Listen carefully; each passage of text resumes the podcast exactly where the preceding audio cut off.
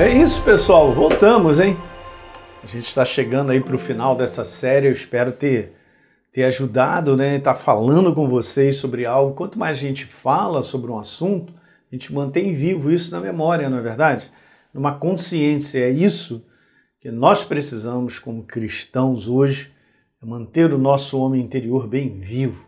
É saber que nós somos seres espirituais vivos. Eu sou um ser espiritual vivo que possuo uma alma, lembra? E que habito nessa carcaça. Então eu não sou aquilo que o espelho diz que eu sou, nem aquilo que eu estou sentindo de situação. Ah, pastor, eu sinto que eu sou uma pessoa e tal. Cara, você não sente, cara. Você tem que tomar posse, você é um cristão verdadeiro, uma nova criatura em Cristo.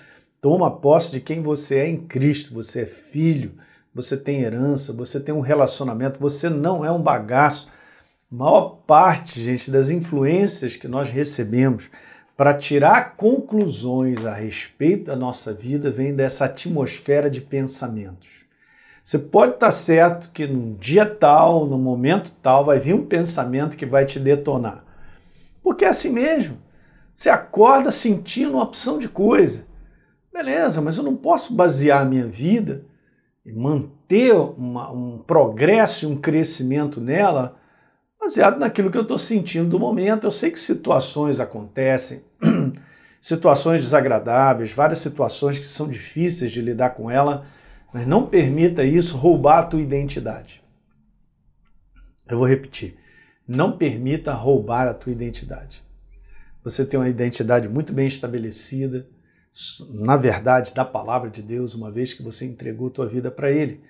O apóstolo Paulo ele recebeu tanta revelação sobre isso que ele, ele, ele tem alguns, algumas passagens que nós vamos ler, né, que é o Espírito Santo nos ensinando, a como ele sabia se posicionar diante daquilo que ele ia enfrentando. Tá certo? Mas não simplesmente porque sente ou porque alguém disse você é um bagaço, você não é, você é uma nova criatura. Legal? Então não toma posse de definições sobre a tua vida com base apenas no que você está vivendo. Você pode estar tá vivendo um momento difícil, como a gente vive em várias situações. Né? Cada um de nós, ninguém aqui é isento.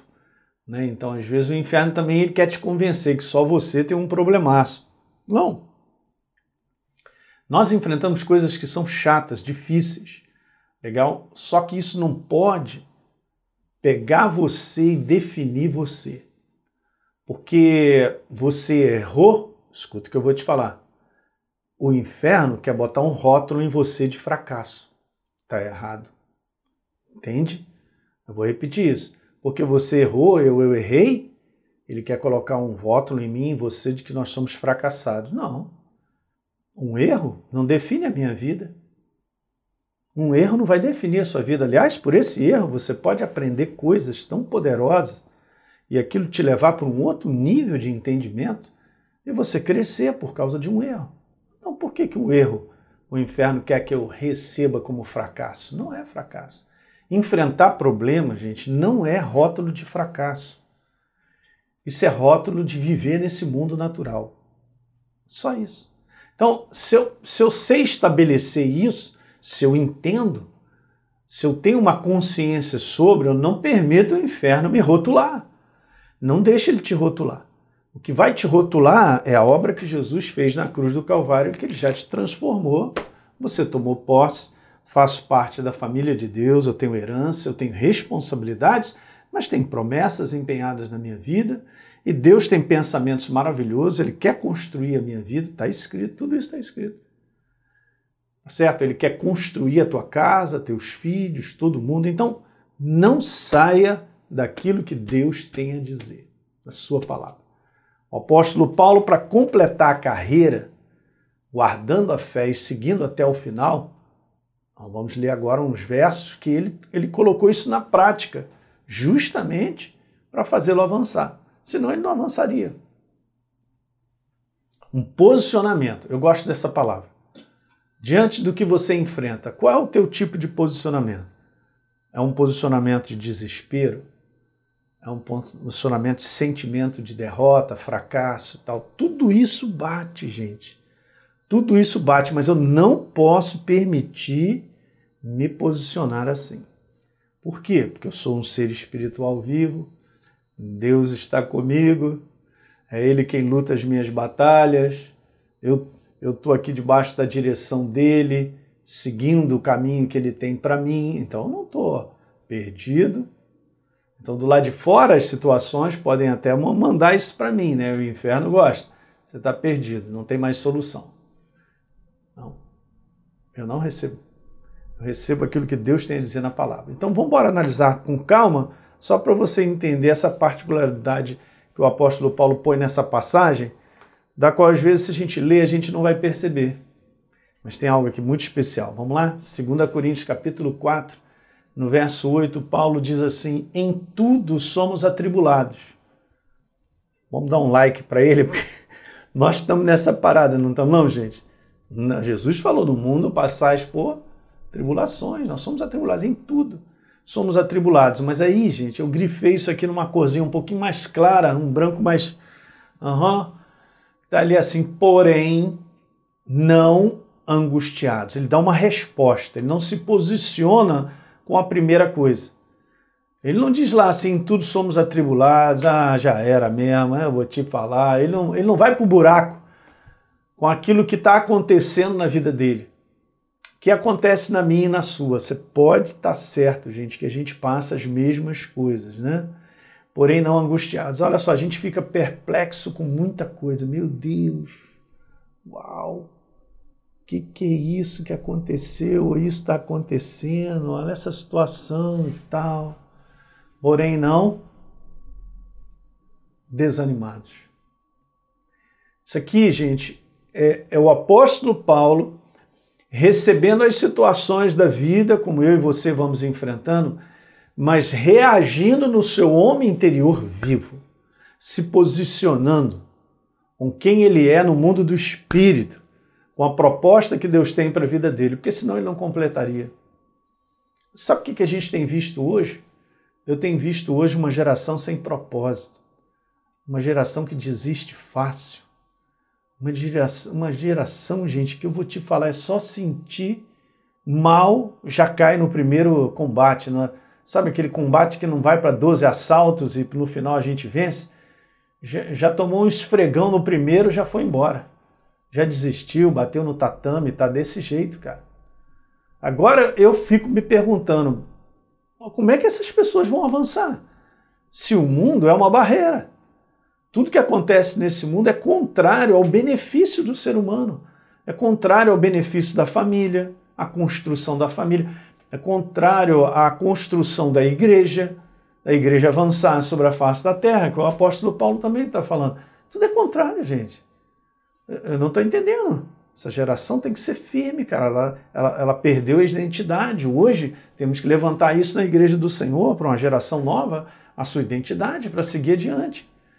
E entender que fazer o bom combate da fé vai fazer parte da nossa vida até o final. Não pense que você não vai fazer um bom combate da fé, porque você irá fazer e eu também. É aí que faz a diferença. Pastor, eu posso fazer o bom combate mesmo sentindo tudo? É exatamente o que Paulo está falando. Mas ele dá uma resposta da fé, ele dá uma resposta da, da, da, da, da, da sua natureza em Cristo Jesus pelo lado da, da visão de Deus. A visão de Deus é que Deus está contigo naquilo que você enfrenta. Mas quantos têm declarado isso? E aí no verso 9, olha só, a gente é perseguido, porém nós não somos desamparados. Deus está conosco. De novo, ele diz abatidos, aham, uhum, ok, porém não o quê? Destruídos. Demais, gente. Você viu aqui em dois versos, quatro vezes, porém não, porém não, porém não, porém não. Aqui está a diferença. Daí então ele segue adiante. No verso 16 diz: Por isso não desanimamos, mesmo que o nosso homem interior, o homem exterior se corrompa, olha lá. O nosso homem, contudo, interior se renova de dia em dia. Você vê no mesmo capítulo. Então, aqueles posicionamentos do verso 8 e do verso 9 é justamente isso. Ó. Ele sabia o que, que batia no homem exterior, que desanima fácil, que sente fácil, que conclui fácil, que, que não quero mais, meu mundo caiu e tal. Do homem interior que se renova e precisa comandar, que precisa ir adiante com o homem interior, no comando do homem interior. Por isso não desanimamos. Pelo contrário, mesmo que o nosso homem exterior, disse ele, se corrompa, se abale, contudo, o nosso homem interior, ó, interior vivo, se renova de dia em dia. Meu Deus, gente, eu considero uma das passagens mais tremendas para dizer você tem que viver pelo teu homem interior vivo, cara, que ele se renova todo dia.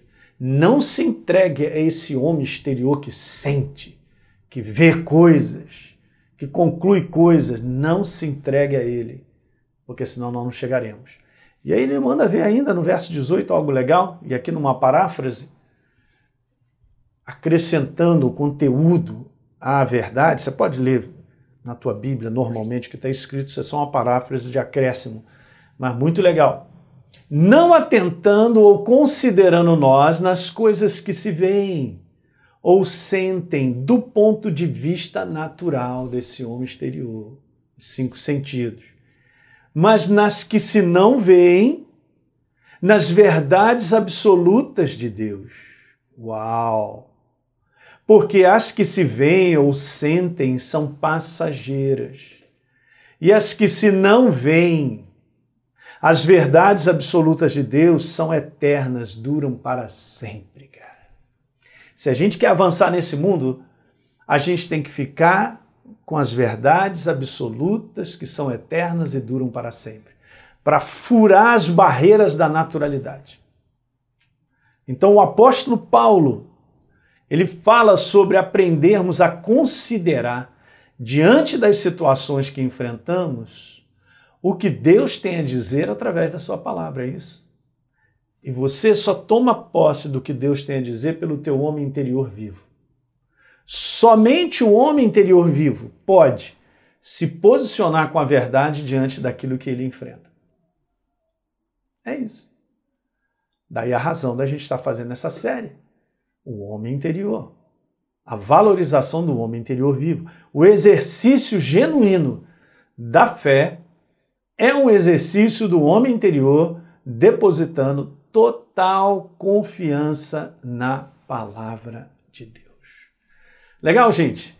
É isso aí. Maravilha. Legal, medita um pouquinho no que eu falei hoje. Seria legal também se você não assistiu os vídeos anteriores, dá uma assistidinha, só para você entender isso. Pô, pastor, você está querendo dizer que eu sou duas pessoas? Não, você não é duas pessoas, você é um ser espiritual vivo. Só que você tem um homem exterior, que é esse que recebe as coisas pelos cinco sentidos. Então não posso viver por esse homem, eu vivo pela verdade da palavra. E quem toma posse da verdade é o homem interior vivo. Aceita, recebe, se posiciona com ela, aí a gente vai furar. Nós vamos furar todas essas barreiras. Legal, gente? Então é isso aí. Compartilhe com seus amigos. Se você tem amigos cristãos que precisam ser edificados no poder vivo da palavra, vamos embora. Compartilha com eles. E a gente se vê no próximo vídeo. Grande abraço.